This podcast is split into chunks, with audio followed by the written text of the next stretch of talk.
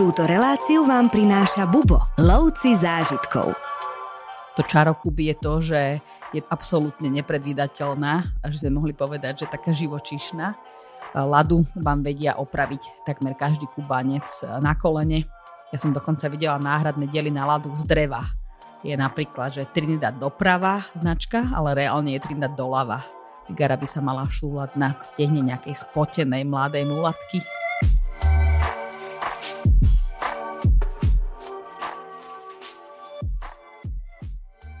Dnes je tu so mnou v štúdiu opäť Katka Lišková, jedna z našich najskúsenejších sprievodkyň a nikdy si neodpustím poznámku, že výborná fotografka, medzičasom si zase dávala krásne fotky.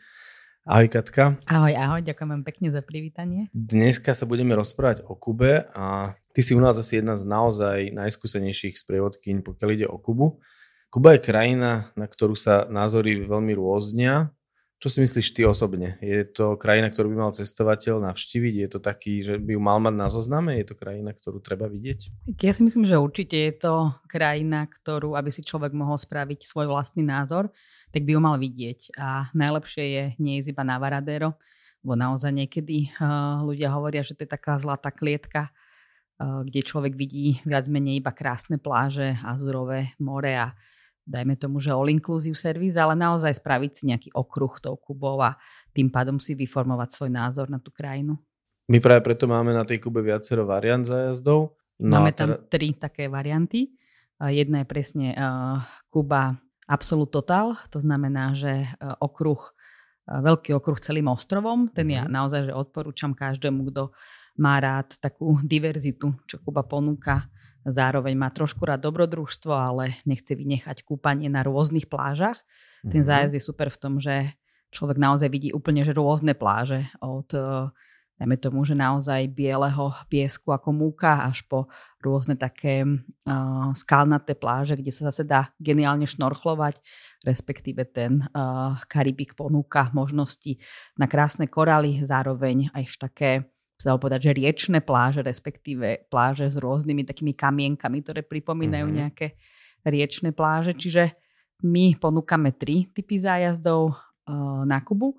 Jeden je teda Kuba veľký okruh Absolute Total celým ostrovom. Potom je zájazd Kuba All Inclusive. To je taký kompromis možno, že pre ľudí, ktorí chcú aj poznávať, ale zároveň si chcú polku svojho pobytu oddychnúť pri mori.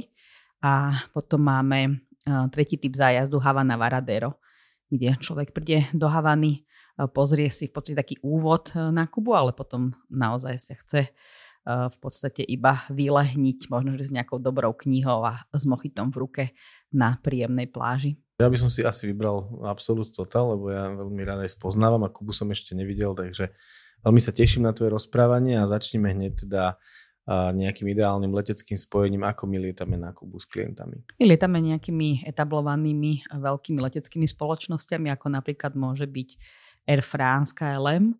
To znamená, že s prestupom v ich domovských letiskách pri Air France je to Paríž, pri KLM je to Amsterdam, ale samozrejme, ak rakúske aerolinky majú priamu linku, tak sa využíva aj priama linka, alebo napríklad niekedy sa môže letieť aj britskou leteckou spoločnosťou cez Londýn.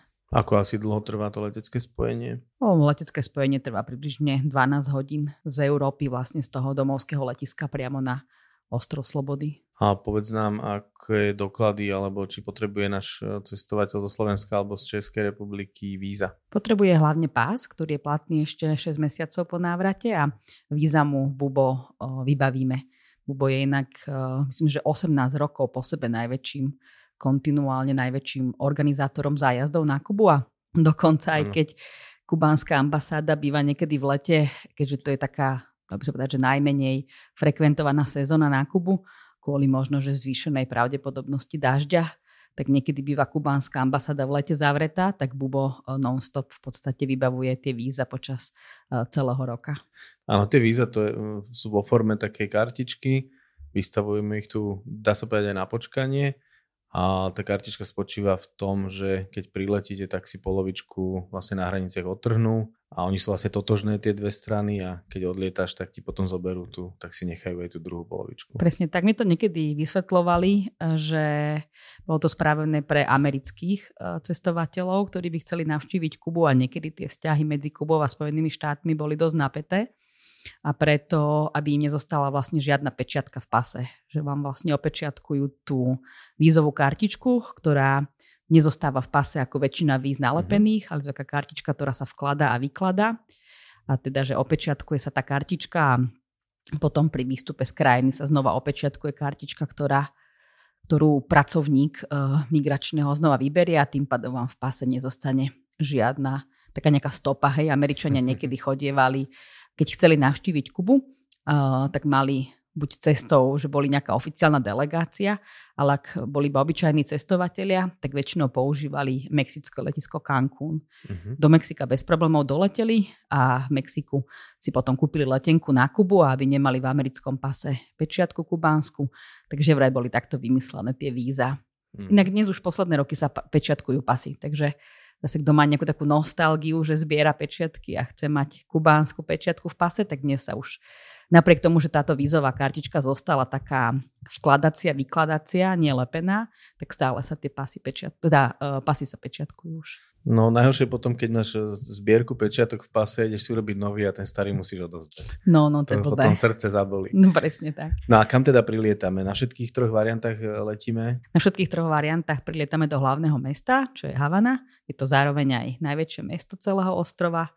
Sa tak nejako mohli predstaviť, ten ostrov má približne rozlohu dajme tomu bývalého Československa a hlavné mesto uvádza okolo 2,3 milióna obyvateľov. Dobre, no a keď teda priletíme, tak sa ideme ubytovať. Ako to vyzerá s ubytovaním počas týchto zájazdov? Môžeš tak nejak povedať vlastne na všetky tri tie varianty? Na začiatku v podstate strávime nejaký čas v Havane, v hlavnom meste. Obyčajne sú to 4 noci, to znamená, že máme dosť času na to, aby sme si tú Havanu ktorá je podľa mňa jedno z najkrajších miest vôbec, alebo najzaujímavejší v každom prípade, ako taká možno rozpadávajúca sa krása. Niekto tam možno, že bude mať taký nejaký pocit, že všetko sa tam trošku rozpadáva, ale v každom prípade určite to muselo byť niekedy naozaj že impozantné, obrovské mesto. No a tie hotely, áno, treba trošku sa pripraviť možno, že ako u nás za socializmu, že nie vždy na hoteloch všetko funguje a že majú takú trošku oni pohodičku, klidek, tabáček v riešení nejakých tých problémov. Prepokladám, že kubánsky tabáček. Kubánsky sa hovorí, hej, že jeden z najlepších tabakov na svete. Čo to znamená, že ako to môže náš klient pocítiť, že majú pohodičku? No my sa snažíme predísť všetkým možným situáciám, ale to čaro Kuby je to, že je to absolútne nepredvídateľná a že sme mohli povedať, že taká živočíšna. Môže sa stať, že napriek tomu, že my už na recepcii dopredu vybavíme, respektíve vypíšeme nejaké uh, cudzinecké kartičky, ktoré treba vypísať. Tak keď prídeme so skupinou, tak súdružka na recepcii si najprv dolakuje nechty, potom sa dorozpráva s kamoškou, že kde zohnať najlepšie zemiaky, kde vybaviť nejakú pečiatku na úrade a až potom sa začne venovať tomu, na čo vlastne sedí na tej recepcii a to je jej práci. Výborne, ale ono v podstate, keď človek cestuje, tak aj v Ázii sa stretne s tým, že tí ľudia majú čas, aj v Afrike majú čas, takže veľakrát možno práve ten náš uponáhlaný život tam zahodíme a užívame si aj toto, že, že vlastne sa nikam nemusíme ponáhľať. Presne tak hovorím, že už cestou z letiska že je dobré nabehnúť takú kubánsku vlnu. Fakt naozaj, že tu pohoda, klidek, tabáček, že my tú mentalitu nezmeníme a práve možno, že preto cestujeme, aby sme videli, že aj inak sa dá fungovať, inak sa dá eh, Presne mentálne žiť a v podstate, že ako keby, že nič sa nedieje, že keď náhodou niekde je nejaký časový prestoj, tak ideálny čas na nejaké to mochito, alebo daiquiri, alebo Cuba Libre, piña colada. Sú nejaké veci, ktoré by si ešte k tomu ubytovaniu nejakým spôsobom vypichla, na čo sa treba pripraviť v rámci celej, celého zájazdu? Niektoré hotely uh, sú naozaj že super, pretože ich vlastnia do určitého percenta je tam zahraničný kapitál, napríklad na Varadere uh, máte špičkové hotely s naozaj výborným all-inclusive servisom, ale treba sa pripraviť na to, že čím ďalej človek ide možno, že od toho riadiaceho centra smerom na východ od Havany, tak možno, že tie hotely sú trošku také zašuntele, nevždy opravené, respektíve ten materiál tam nevždy dorazí, možno, že sa po ceste rozkrátne polovička z neho, takže treba niekedy okay. rátať s tým, že alebo niekedy v obchodoch nie, je, nie sú niektoré veci, čiže uh-huh. z hotela možno, že inštalatér si vymontuje nejakú žiarovku, lebo si ju chce zobrať domov, takže nechávam v izbe namiesto štyroch funkčných iba dve. Výborne. A podobne. Takže a klienti si musia zobrať vlastné žiarovky? Bolo by to praktické, hej. Závisí, že čo momentálne v tých obchodoch je nedostatkový tovar. Nie, samozrejme, že takéto veci riešime na mieste okamžite, ale môže sa s tým klient stretnúť počas cesty na Kube. Môže sa s tým stretnúť ako to, že aj na Kube vypadáva niekedy elektrika, mm. možno, že hlavne v letných mesiacoch, kedy je možno, že väčšia záťaž, mm-hmm. že viacej sa zapínajú klímy a podobne a občas vypadne elektrika, takže s tým sa ako keby že nedá nič robiť znova, že Samozrejme. stretneme sa na nejakom tom pátiu toho hotela, sadneme si do hojdacieho kresla, dáme nejaké to mochito a nabehneme na tú kubánsku vlnu. A pokiaľ ide o nejaké Wi-Fi pripojenie, to je štandard na hoteloch na Kube? E, to Wi-Fi inak išlo veľmi dopredu. E, ešte pred pár rokmi sme sa pripájali tak, že e, na hoteli bol jeden počítač alebo dva vymedzené pre cudzincov a človek si musel najprv vystať radu. Kľudne sa čakalo nejaké 2-3 hodiny na to, aby si mohol sadnúť za vlastne stolový počítač, ktorý bol jediný pripojený aj to veľmi pomalým pripojením, veľmi často to padalo, plus keď uh, vypla elektrika, tak tak, človek... to, tak to išlo naozaj veľmi pomaly? tak tedy naozaj človek najrychlejšie sa spojil nejakými mentálnymi vlnami, keď si objednal mochito k tomu. No v každom prípade dnes... Ale prepáč, ale že je sranda, ako rýchlo sme si my zvykli na to, na to dobre, na, na ten luxus toho rýchleho pripojenia, že keď si zoberieš tak pred pár rokmi, nie je to tak dávno, čo aj u nás to bol relatívne štandard, že si išla do internetovej kaviarne a sedela si pri počítači, odpovedala na maily a ďalší krát si sa dostala o 2-3 dní k tým odpovediam. Presne Ale tak. rýchlo no. sme si zvykli na tie mobily a teraz nám toto príde ako z inej planéty. Aj kubánska mentalita je tak trošku na to nastavená, že človek pošle nejakú, nejakú, nejaký mail alebo nejakú objednávku na niečo a oni majú čas odpovedať, lebo presne im v robote že sú napojení na nejaký ten server, ale občas im to padne, občas sa niečo deje, občas neodpovedajú, takže je to trošku taký iný, iná mentalita, iné to nastavenie, ale keď sa vrátim k tomu pripojeniu, tak dnes už je to samozrejme, že oveľa, oveľa lepšie. Máte aj mobilné dáta, ak by si niekto chcel kúpiť priamo kubánsku SIM kartu. Mm-hmm. Znova, nie je to úplne jednoduché si kúpiť kubánsku SIM kartu, ale není to ani extra uh, komplikované ale nie je to také, že to človek kúpi v obchode, v potravinách, musí, je za tým nejaký proces, ktorý musí prejsť. Uh-huh. Zároveň už dnes väčšina hotelov má Wi-Fi pripojenie, čo naozaj bol taký sen ešte pred pár rokmi na Kube.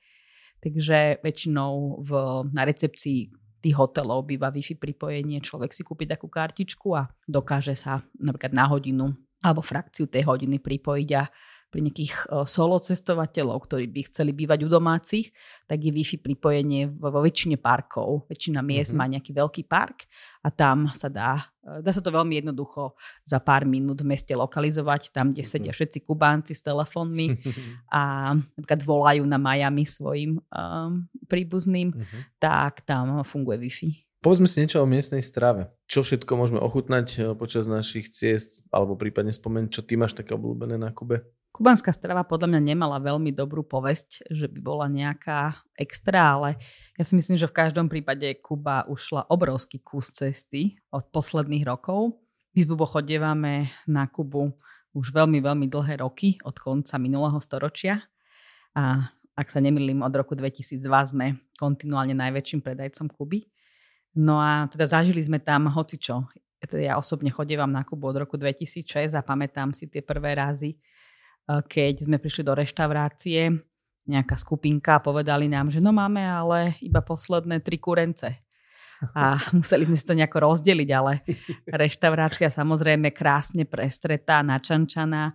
Trošku to boli také potemkinové dediny, hej, že uh-huh. človek mal pocit, že tam dokážu uhostiť e, veľké skupiny, ale keď sa reálne spýtal, tak tí ľudia chodili do práce, boli zamestnaní, boli tam pekne oblečení čašníci, ale reálne mali iba nejaké 3-4 kurence. Takže od tohto bodu uh, sa naozaj Kuba veľmi, veľmi zmenila a možno, že aj Havana ponúka naozaj, že rôzne topky v rámci gastroscény. Človek si môže prichystať chuťové poháriky napríklad na veľmi kvalitnú morskú e, strávu v podobe rôznych rýb. E, napríklad na východe robia veľmi dobrú omáčku tzv. Santa Barbara, ktorá je na základe takého kokosového mlieka. Ono je vynikajúco dochutená. A po celom ostrove, keďže to je ostrov, ponúkajú čerstvé ryby, hlavne grillované v rôznych e, typoch homáčok a čo sa na Kube veľmi, veľmi oplatí sú homáre uh-huh. alebo langusty. Kde možno, že tu v Európe v prvom rade vo vnútrozemí možno, že nemáme jednoznačne také čerstvé. Tam častokrát je to o tom, že vám to vysedíte na pláži a domáci uh, vám príde a ponúkne, že ide langustu vyloviť. Uh-huh. Čiže to je ten najčerstvejší spôsob. Uh, vám pripravia priamo tam na grille, na masle, na cibulke, na cesnaku. Uh, prípadne dajú oblohu zvlášť a máte možnosť aj vidieť ten proces uh, prípravy. Ja si dokonca pamätám, že z jednou skupinou, čo som sprevádzala potapačov, sme boli na vode nejaký ten týždeň a po nejakých 5-7 dňoch na, na lodi a na vode sme každý deň obedovali homáre. tak potom to už po tých 7 dňoch vyhadzovali z paluby, že už nechceme homáre jedno z najdrahších jedál v podstate.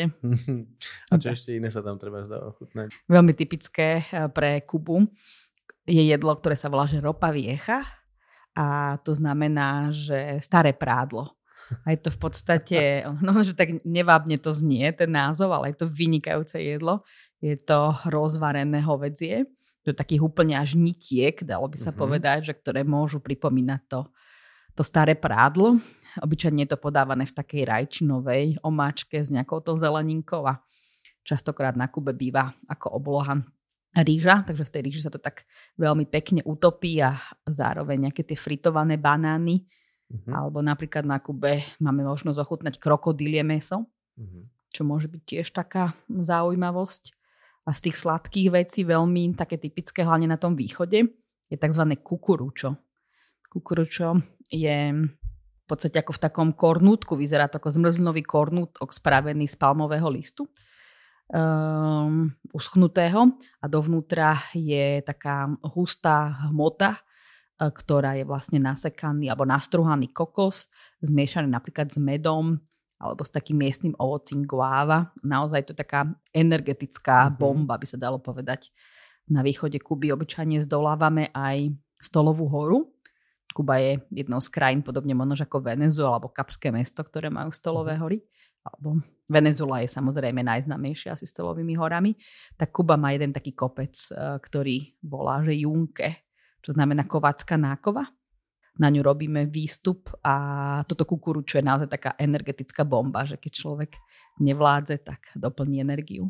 A spomínala si aj ovocie, je tam nejaké lokálne ovocie, zelenina? Možno, že ľudí najviac zaujíme práve táto guava, eh, ktorú miestni volajú že guajaba. A ona je vo svete známa, možno že z Egypta, takej žltej, žlto-oranžovej farby, ale na Kube je takej rúžovej, rúžovo-červenej farby. Napríklad aj ten džús čerstvo odšťavených guáb je naozaj, že taká delikatesa. Z ovocia sa ľudia môžu samozrejme tešiť na čerstvé ananásy, naozaj také, že prekypujú tou šťavou, že nedá sa to porovnať možno s nejakým ananásom, ktorý prešiel polku zemegule a pristal u nás v supermarkete a napríklad na Kube je vyše 22 manga. A keď wow. na tú stolovú horu napríklad vystúpame v letných mesiacoch, je sezóna manga, kde to mango naozaj máte veľké ako rugby lopta, až po mm-hmm. také malé manga, ktoré volajú jablčkové manga. A keď vystúpame na tú stolovú horu, tak obyčajne potom sa schladíme v také miestnej riečke Duava a ležíme tam v tej rieke, to je úplne také synonymum raja, ležíme pod takými mangovými stromami a tie nám rovno, tie manga, akože nám padajú na hlavu takmer do tej studenej vody, kde sedíme, rovno si ich tam lúpeme, papáme, takže to je taký úplne až idylický obraz eh, sveta v tom momente letnej Kuby a manga. Tak to verím, to si viem predstaviť. Čiže eh, klient by si mal pribaliť aj plavky jednoznačne, spomínala si pláže a spomínaš kúpanie v rieke. Takže určite plavky do kufra treba prihodiť. A čo ešte by si klient mal e, do kufra okrem žiaroviek a plaviek pribaliť? Kuba je um, komfortný zájazd. To znamená, že niečo, čo sa bude, mu bude komfortne po celom ostrove pohybovať. Obyčajne teploty počas celého roka neklesnú pod nejakých 21 stupňov. Samozrejme, že uh, asi najideálnejšie obdobie na návštevu je nejaký jar, jeseň. Samozrejme ľudia s veľkou obľubou navštevujú Kubu aj počas zimných sviatkov, ako sú Vianoce alebo Silvester, pretože keďže tu v Európe máme oveľa chladnejšie, tak aj keď na Kube je, dajme tomu iba tých 20 21-22 stupňov, tak je to veľmi príjemné sa ísť tak trošku zohriať. Na druhej strane na Kube býva obyčajne veľmi teplo, to znamená, že treba si naozaj zobrať nejaké pohodlné veci, typu krátke nohavice, krátky rukáv, pohodlné šlapky, žabky, topánky, v ktorých človek bude zdolávať či už zážitky v mestách alebo na vidieku.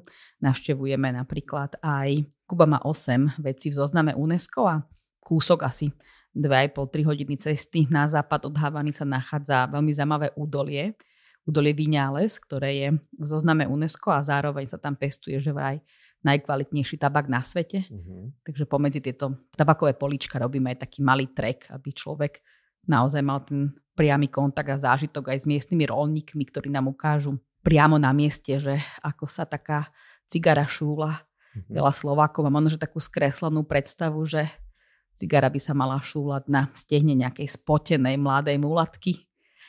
Obyčajne im tak spadne polka sveta, keď navštívime tabakovú fabriku a vidia, že sa to robí na takých drevených doštičkách, kde sa tí cigary šúľajú. Ale aj priamo v tomto údoli teda vidíme tých rolníkov, ako si robia také podomácky vyrobené cigary, teda z toho možno najlepšieho tabaku na svete. Mm, tak toto patrí určite k neodmysliteľným zážitkom v rámci Kuby.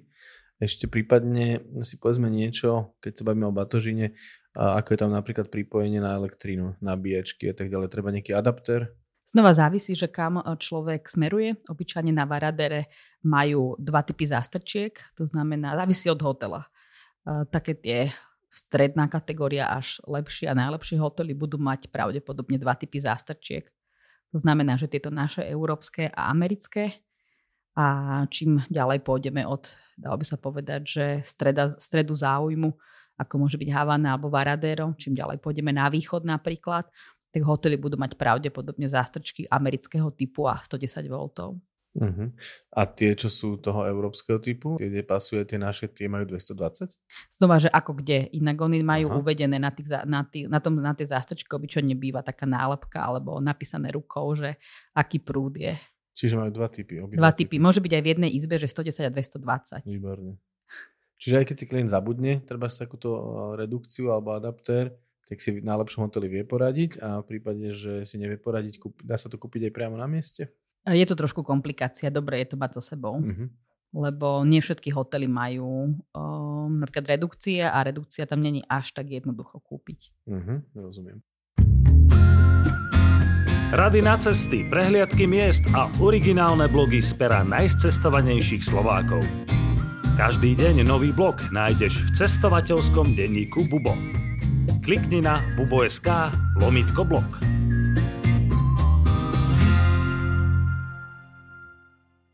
Zabrdla si do počasia, tak môžeš trošku ešte viac priblížiť e, to počasie e, počas celého roka na Kube. Ako som spomínala, asi najlepšia sezóna na Kube je pre mňa osobne jar alebo jeseň.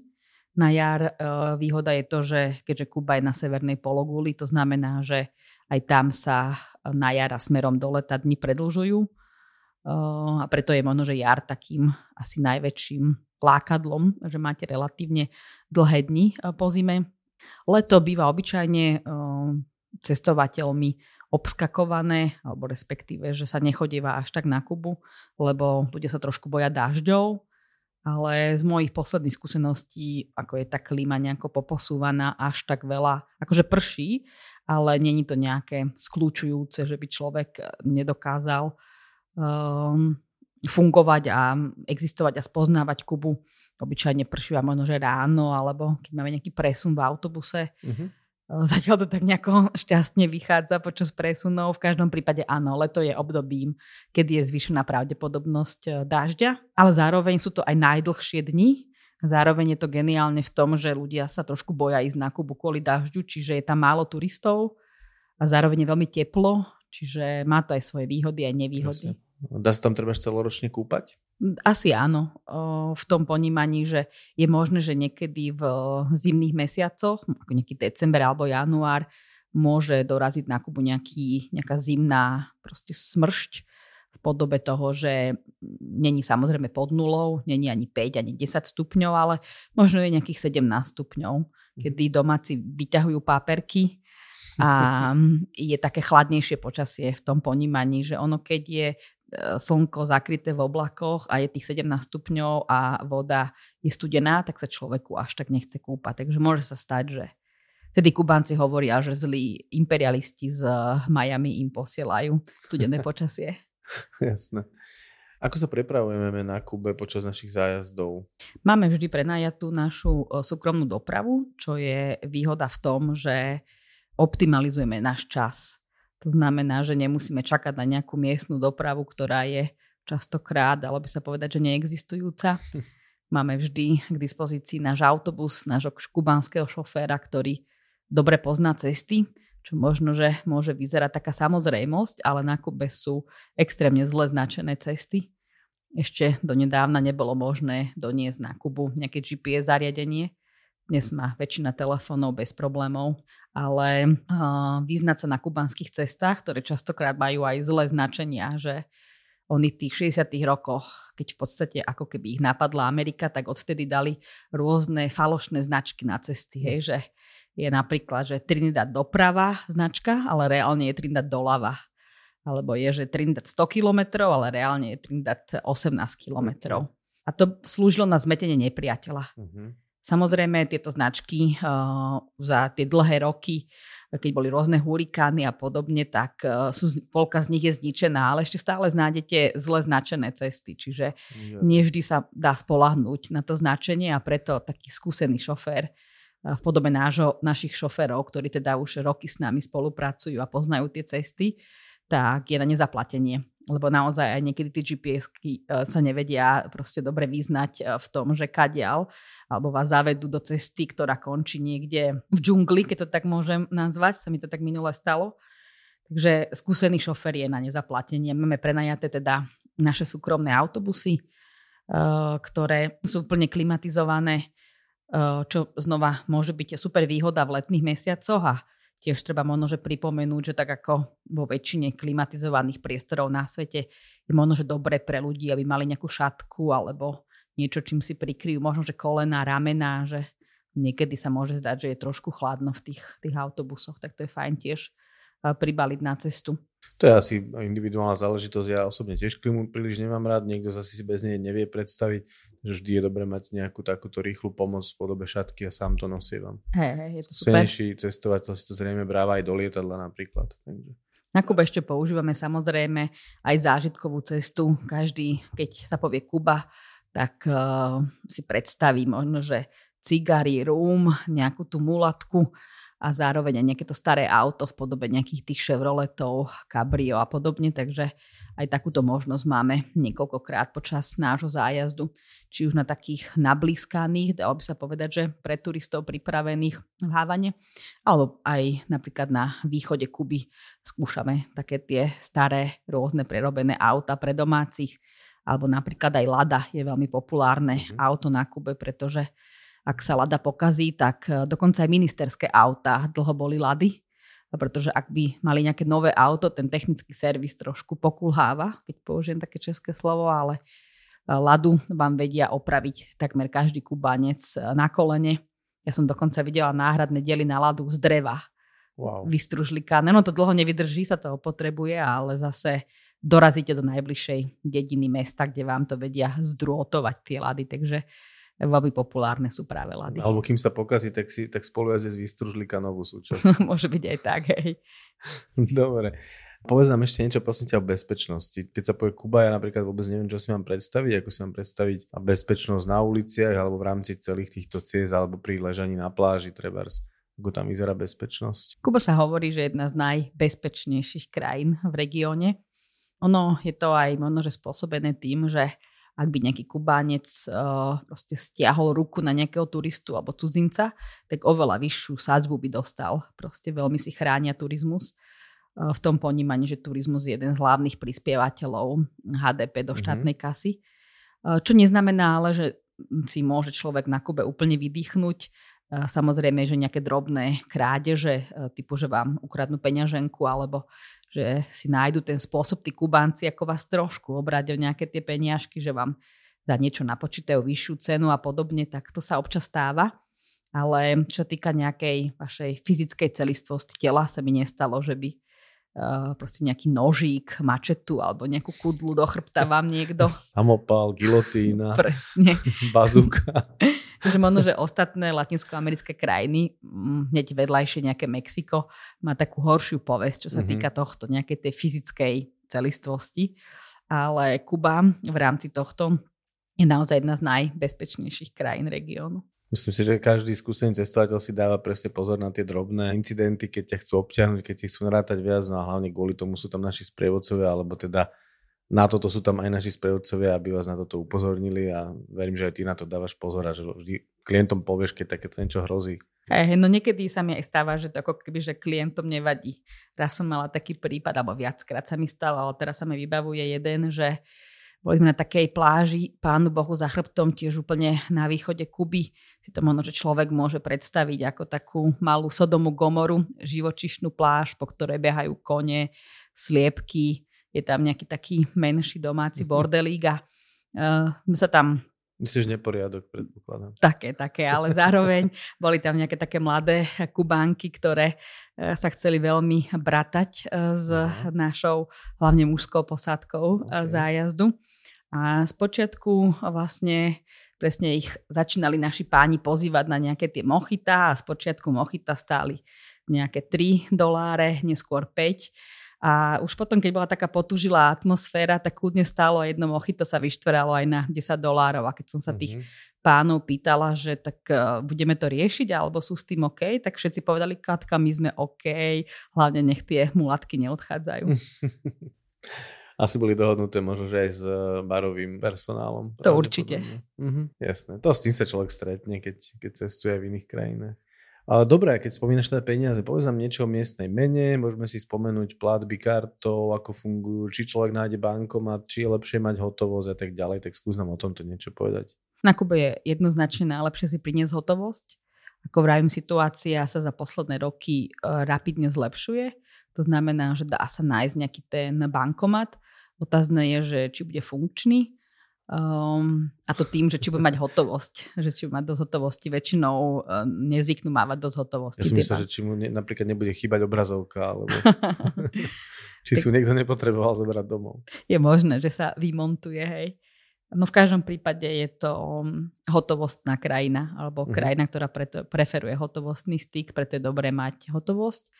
Uh, dlho, dlho na Kube platil dolár, potom uh, dlho, dlho platila vlastne dvojmena, bolo to domáce kubánske peso a potom také ako kebyže tuzexové peso mm-hmm. a od roku 2020 je zavedená na Kube jedna mena a to je to domáce kubánske peso, ktoré má približne kurz k jednému euru 24 až 26 domácich pesos a to je v súčasnosti jediná mena, ktorá na Kube oficiálne platí. Ale neoficiálne vieš použiť aj doláre, alebo už nie? Hmm, veľmi závisí. Nedá sa to podľa mňa zovšeobecniť. Závisí od lokácie a závisí inak aj od obdobia. Hej, že je možné niekedy, kedy na čiernom trhu oni tie doláre vedia vo veľmi dobrom kurze meniť za svoje peniaze a v tom prípade sú náchylnejší akceptovať aj doláre. A zároveň závisí aj od miesta, že napríklad Hávanie alebo napríklad na Varadere, kde chodí veľa cudzincov, tak oni tie doláre vedia viacej ako keby že vymeniť zase za tú svoju menu.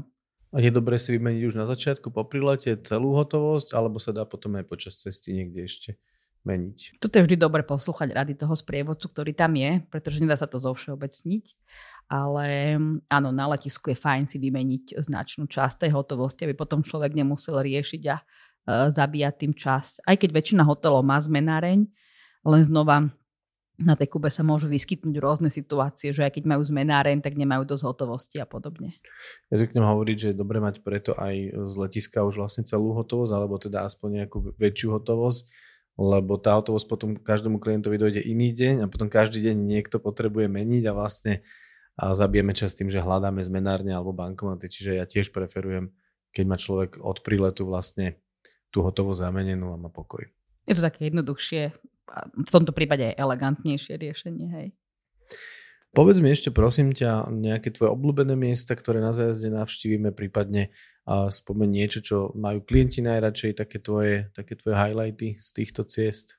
Ja mám asi najradšej dve, tri také miesta. Jedno je určite, ako som spomínala, Havana je pre mňa mestom, ktoré má nejakým spôsobom čaro, aj keď je tam tá rozpadávajúca sa krása, pre niekoho to môže byť trošku deprimujúce vidieť také krásne paláce, ktoré sa rozpadávajú, ale pre mňa tá Havana má nejaké čaro, že vždy sa tam niečo deje, vždy Kuba je aj naozaj taká, že kultúrna krajina, to znamená, že veľa vsádzajú do rôznych kultúrnych podujatí a samozrejme aj do športu. Častokrát e, vidno rôzne športové zápolenia, možno, že ľudí prekvapí, že športom číslo jedna na Kube je baseball. To všade mhm. vidno hrávať na ulici deti baseball a tá ulica úplne žije Čiže Havana je takým veľkým lákadlom. Ľudia majú veľmi radi napríklad uh, tú oblasť Víňales v provincii Pinal del Rio, kde sa pestuje tá jeden z najlepších tabakov na svete, pretože priamo aj tým trekom, ktorý robíme v prírode, majú možnosť vidieť podľa ročného obdobia, ktoré navštívia, alebo v ktorom navštívia Kubu, majú možnosť vidieť, ako tabak rastie a celý ten proces výroby cigár. Takže toto Viňales je takým highlightom aj tou svojou krásnou prírodnou scenériou. Je tam vždy také vlhko, zelené, to je celé, také veľmi uh, malebné a fotogenické vyňález. Zároveň ľudia častokrát vyzdvihujú mesto Trinidad, ktoré má asi taký najväčší koloniálny ráz, také veľmi farebné koloniálne domy, skoro ako také kulisy pre nejaký starý film. Ja osobne mám veľmi rada aj ten východ, už spomínanú napríklad Barakova, kde sa nachádza eh, tá Stolová hora. Tam je tiež veľmi taká bujná vegetácia. Pravdepodobne je to aj miesto, prvé miesto vylodenia Krištofa Kolumba. A zároveň hovoríme o Barako akom si westernovom mestečku. Naozaj tam znova taký iný, zvláštny duch.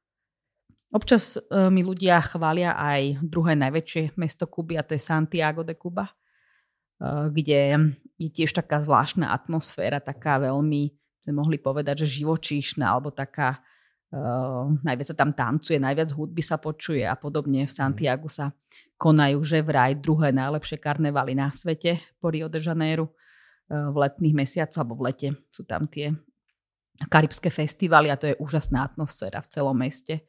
Niekoľko dní vlastne nepretržite tam karnevalové sprievody alebo rôzne hudobné zoskupenia, kompánie chodia ulicami mesta, čiže každé to mesto má niečo, niečo do seba. Napríklad aj mesto Camagüey, ktoré navštevujeme v strede zájazdu, je veľmi zvláštne tým, že väčšina kubánskych miest má taký šachovnicový pôdorys, ale Camagüey je v UNESCO preto, lebo má také zamotané ulice, vlastne to mesto postavili ako taký labyrint, že keď raz do ňoho piráti vojdu, aby nevedeli nájsť cestu von a nevykrádali to mesto. To je zaujímavé, ale predpokladám, že ty sa tam už vyznáš, že už tam nezabudíš. Tak je to, je to taký naozaj, že labyrint, ktorý uh, pre, vyskúša aj vlastne skúseného sprievodcu. Otestuje. Otestuje, tak. A, čiže, ak tomu dobre rozumiem, tak tento zájazd je kombináciou oddychu, ale pritom aj veľmi veľa zážitkov v kombinácii s prírodou, kultúrou, históriou Áno, Kuba, uh, Absolut Total, uh, alebo okruh, veľký okruh ostrovom, je naozaj, takou by sme mohli povedať, že optimálnou kombináciou, takmer pre každého by som povedala, lebo presne všetko, čo si spomenul, zahrňa. Zahrňa aj dosť kúpania, aj dosť oddychu, zahrňa aj dosť aktívneho večerného života, tanec, hudba, zahrňa aj možné výstupy napríklad na Stolovú horu zároveň krásna prechádzka prírodou. Prípadne si ešte spomeňme, dneska sa veľmi veľa klientov v dnešnej dobe pýta na cestovanie s deťmi. Je veľmi populárne rodinné cestovanie a často klienti majú otázky, či môžu aj s malými deťmi. Tak prípadne skús povedať, ako je Kuba vhodná aj pre deti. Ako som spomínala, eh, Bubo ponúka tri typy zájazdov. Jeden je tento veľký okruh, a možno, že taká najideálnejšia dovolenka pre rodiny s deťmi je uh, u nás zájazd zvaný Kuba All Inclusive kde to je úplne ideálna kombinácia, že polka poznania a potom polka e, oddychu. či už na Varadere, alebo dávame do popredia aj také veľmi zaujímavé ostrovy a tento zájazd voláme, že Kuba hľadanie raja, lebo naozaj tie ostrovy Santa Maria môžu pripomínať taký vzdialený raj alebo krásny proste pocit tej azurovej vody, bieleho piesku. No, že na Varadere je trošku taký pocit, že jeden hotel vedľa druhého, ale tá Santa Maria má naozaj taký pocit kľudu, pokoja. Takže ak rodina s deťmi by napríklad hľadala takýto typ dovolenky, skôr taký kľudnejší, iba sami pre seba, tak uh, táto kombinácia je naozaj tú najvhodnejšou možnosťou. Mm-hmm, super. Ďakujem ti, Katka, za super informácie a prajem ti všetko dobré a budeme sa počuť na budúce, keď si zase povieme o nejakej krajine, ktorú sprevádzaš. Super, super. Ďakujem aj ja za pozvanie. Ďakujem, ahoj. Ahoj.